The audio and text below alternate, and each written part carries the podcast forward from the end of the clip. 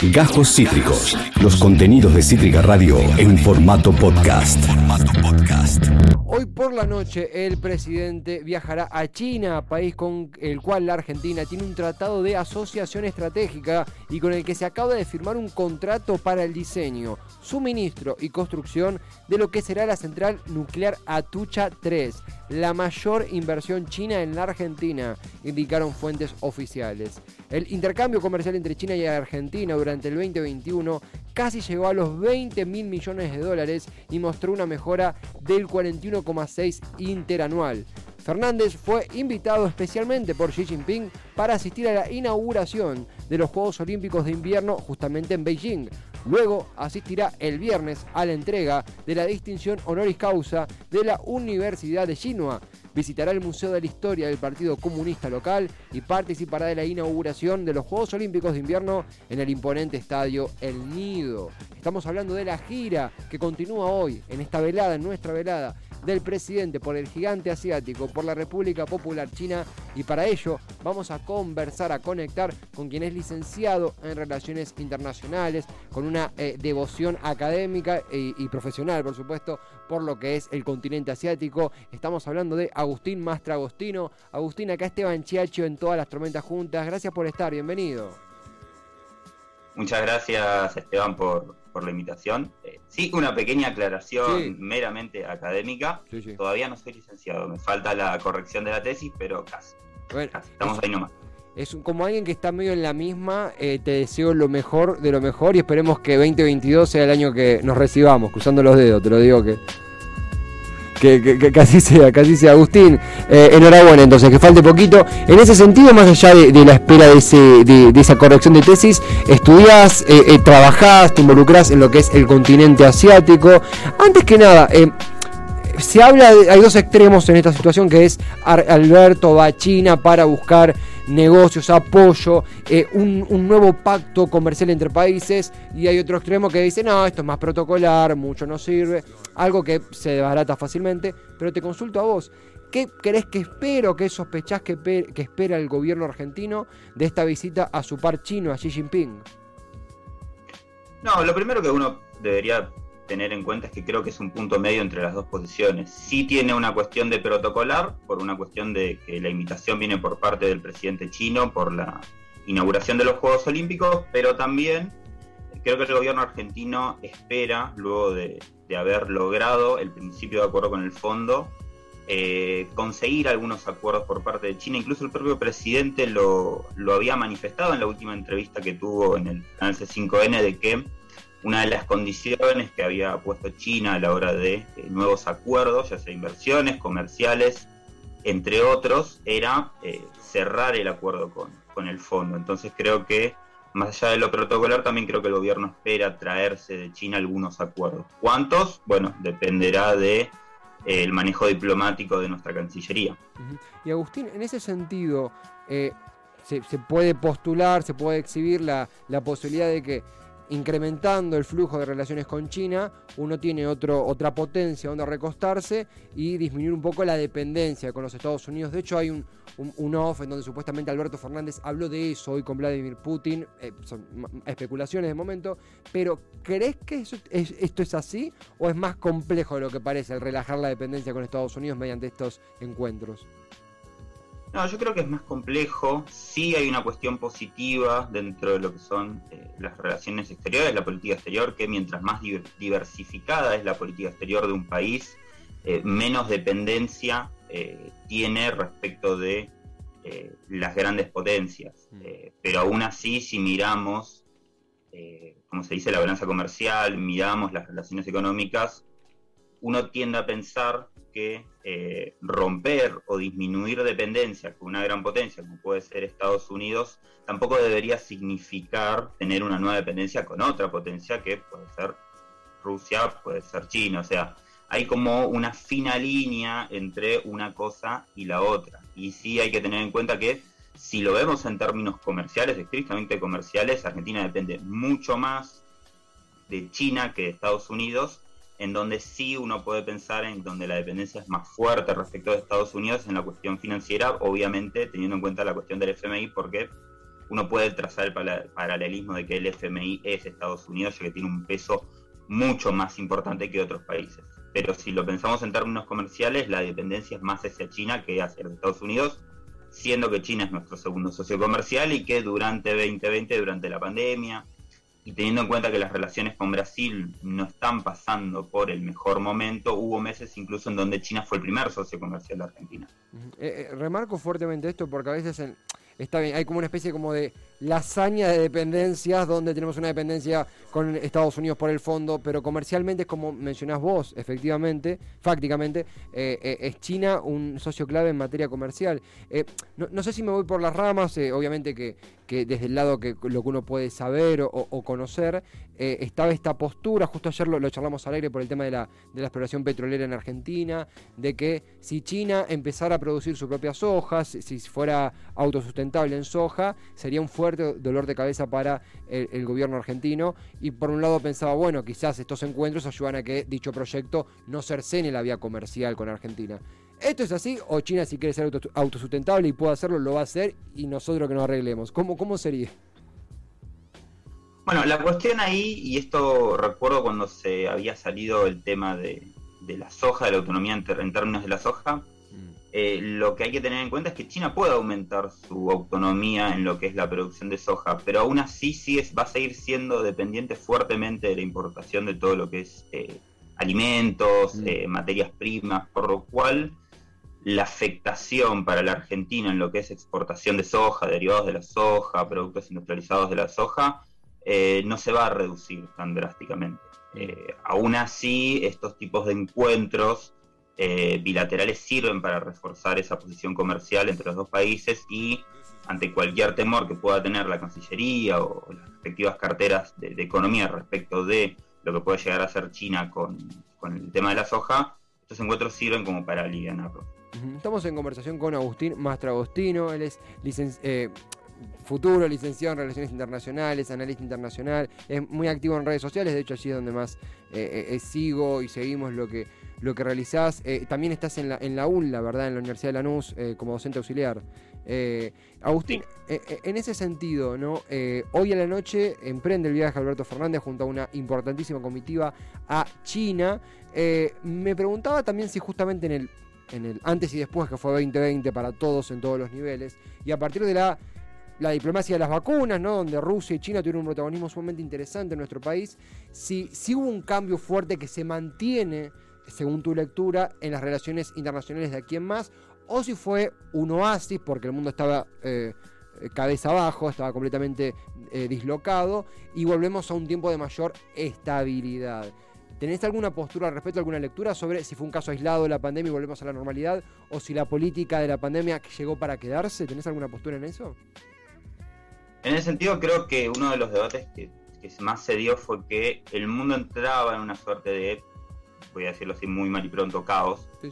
Principalmente por una competencia a nivel sistémico entre China y Estados Unidos, lo que viene a hacer la pandemia, lo que hizo la pandemia, y ha hecho muy buenos análisis desde lo que es eh, la Escuela de Relaciones Internacionales Argentina, puedo nombrar un par, tanto Esteban Actis como Nicolás Creus, que han sacado un libro muy bueno que recomiendo, La disputa del poder global.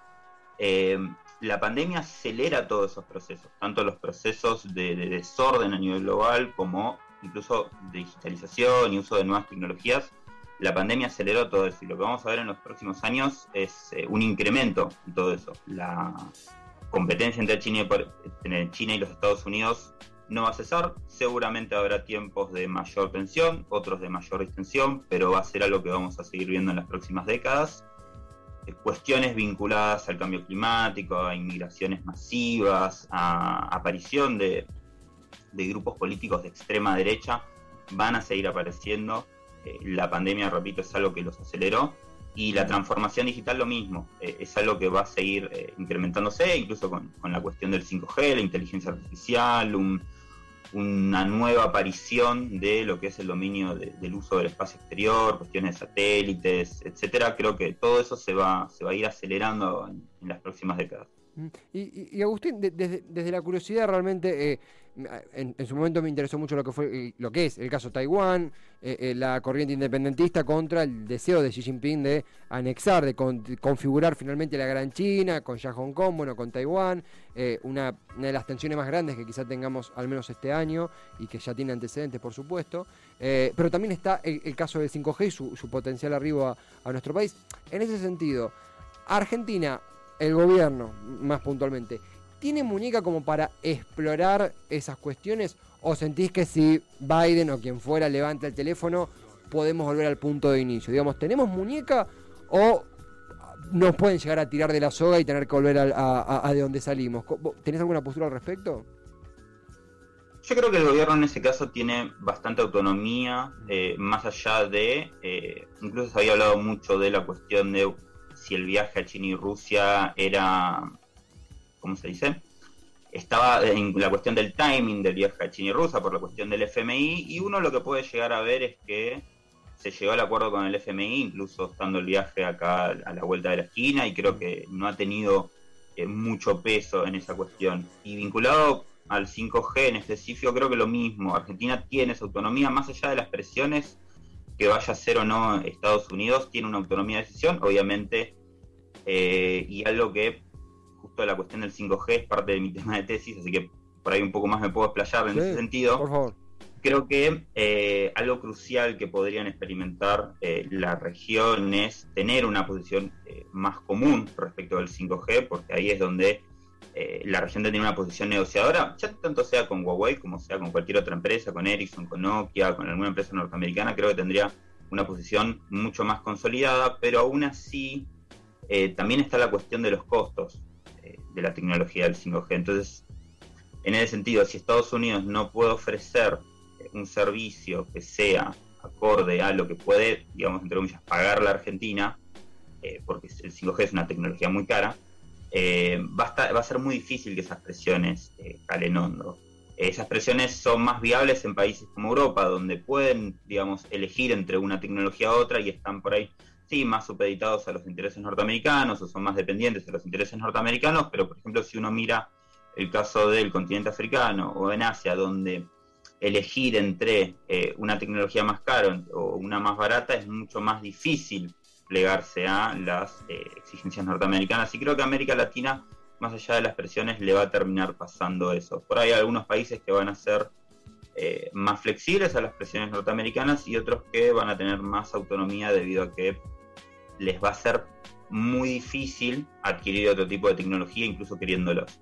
Eh, se, comprende mucho. A veces cuando uno habla del 5G, imagina una mesa de negociación y, tironeos, eh, pero también está la capacidad logística, ¿verdad? Digo, si, si no hay posibilidad de, mm, instalar el modelo estadounidense de 5G y el chino más viable por su, por su forma, por su capacidad, eh, casi que no le queda, pareciera que no le queda opción a, la región y, y condiciona en algo que haya cierta simetría, sacando el caso de Brasil, pero imaginando que ganara Lula da Silva, ¿condicionan algo en eso que haya una simetría ideológica en, la región o, es más independiente país, un país?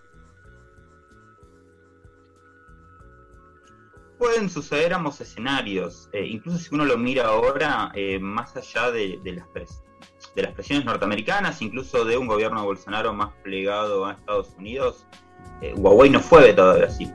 Mm. incluso Huawei tiene centros de investigación en San Pablo. Mm. Entonces, eh, otro caso, Chile, eh, más allá de que cuando fue el tema de la construcción del cable subterráneo que iba a conectar Chile con Asia, eh, sí las presiones norteamericanas fueron muy fuertes cuando uno lo va al tema de la interconexión de las telecomunicaciones, en temas 5G, Huawei sigue estando en Chile. incluso en Argentina Huawei tiene una tradición muy fuerte con respecto al 4G. entonces es pueden suceder los dos escenarios. Sí, obviamente que un triunfo, potencial triunfo de, Lula da Silva en Brasil, con un acercamiento ideológico mucho más eh, viable con la Argentina, sí, puede llevar una posición conjunta, porque en el pasado eh, ha sucedido posiciones conjuntas de, Brasil y Argentina, eh, cuando acá gobernaba el, el expresidente Kirchner, y en Brasil el primer tiempo Lula da Silva se han dado muchas posiciones conjuntas en, materia de negociaciones, así que no es algo que no pueda volver a suceder. Agustín, e-, es súper completo, es, es, una, es un viaje que uno, si posiciona la, lupa con ayuda de, los que saben, puede entender un poco y, pasar la radiografía de, qué, qué, cosas buscan, qué cosas busca llevarse Alberto Fernández para la Argentina y qué cosas pueden cambiar el, panorama. Te hago la, última, eh, desde el lado que lo quieras tomar, porque es, es bastante amplia, pero en sentido de que en un mundo donde tenemos, bueno, mencionamos el conflicto de Taiwán, ni hablar del conflicto que está ocurriendo en Ucrania, ni hablar las propias urgencias de los países y el hecho de que aún estamos en pandemia, eh, muchas veces sentimos que Argentina puede ser una prioridad menor para las grandes potencias, pero también vemos casos como estas visitas y decimos, bueno, hay un interés, ¿en qué consistirá? Bueno, lo, fuimos charlando. ¿Crees que Argentina es un país tenido en cuenta? ¿Es un país... Eh, ¿Cómo crees que nos ven? Digo, la pregunta va por ese lado. ¿Cómo sentís que China, eh, perciba la Argentina. ¿Hubo algún cambio en los últimos años? ¿Tenés alguna opinión sobre, sobre cómo nos observan desde Asia? Yo creo que en ese sentido va muy vinculado al tipo de agenda que uno quiera observar. Eh, no es lo mismo pensar agendas vinculadas más a la seguridad, a la defensa o, o agendas vinculadas a cuestiones comerciales, cambio climático. Creo que la visión que puedan tener otras potencias de la Argentina va a depender mucho de la agenda en donde estemos eh, vinculados e involucrados, si uno lo piensa en términos comerciales, comerciales, sí hay una visión de Argentina de, eh, importancia porque somos uno de los eh, países más importantes a nivel regional, la tercera o cuarta economía de la región. Entonces, en ese sentido, Argentina es un jugador que tiene un peso relativo en ese tipo de agendas pero, pero también es una construcción que viene desde la propia Cancillería y del propio, eh, propio Estado argentino de poder construir eh, imagen eh, hacia afuera. Y que creo que en ese sentido depende mucho del tipo de agenda. Puedo dar otro ejemplo en cuestión de materia de derechos humanos, que soy docente en mi universidad. Sí, Argentina tiene mucho peso en ese sentido por la historia que trae nuestro país. Pero si uno lo piensa en otro tipo de agendas, como la de seguridad y defensa, por ahí eh, aminora eh, esa importancia. Agustín, ha sido una, charla muy informativa. Eh, para el final mencionar, nos custodió el Titán, nos custodió Martín Palermo ahí a tus espaldas. ese es el póster del retiro del 2011. Sí, es el póster del retiro. Todavía, la vista me anda, así que no, no, no soy Ceneice, pero, pero le tengo mucho, mucho respeto. lo disfruté en la selección en 2009 y en 2010. Agustín, muy completo, gracias totales. Y consultarte, ¿dónde podemos encontrarte, leerte, lo que quieras dejar para chivear? El micrófono es tuyo. Eh, bueno, primero, nuevamente gracias por la invitación. Y nada, me pueden seguir en Twitter, arroba aus con dos S, medio mastra.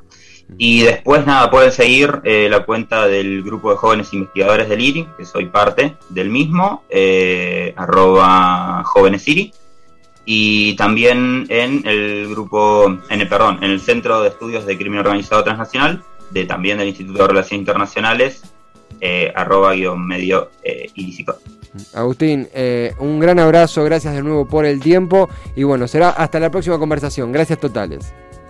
Un saludo, muchas gracias Esteban. Un placer. Agustín, Agustín Mastragostino, futuro licenciado en Relaciones Internacionales, docente auxiliar en la universidad, en la querida, queridísima Universidad eh, de Lanús, la UNLA, eh, y en diferentes laburos académicos, profesionales eh, y, de investigación, poniendo la radiografía, poniendo el ojo de halcón en lo que sucederá a partir de esta noche, hora argentina, en China, con el encuentro entre Alberto Fernández y Xi Jinping. Y eh, me, quedó entre tantísimos títulos tan interesantes que dejó Agustín, eh, somos más dependientes comercialmente de China que de Estados Unidos. Dato que a veces se nos escapa, mismo al, propio gobierno pareciera que comunicando se le escapa, eh, y es esencial para entender, amén de por supuesto la prioridad que tiene el pueblo de Brasil. Acabas de escuchar Cajos Cítricos.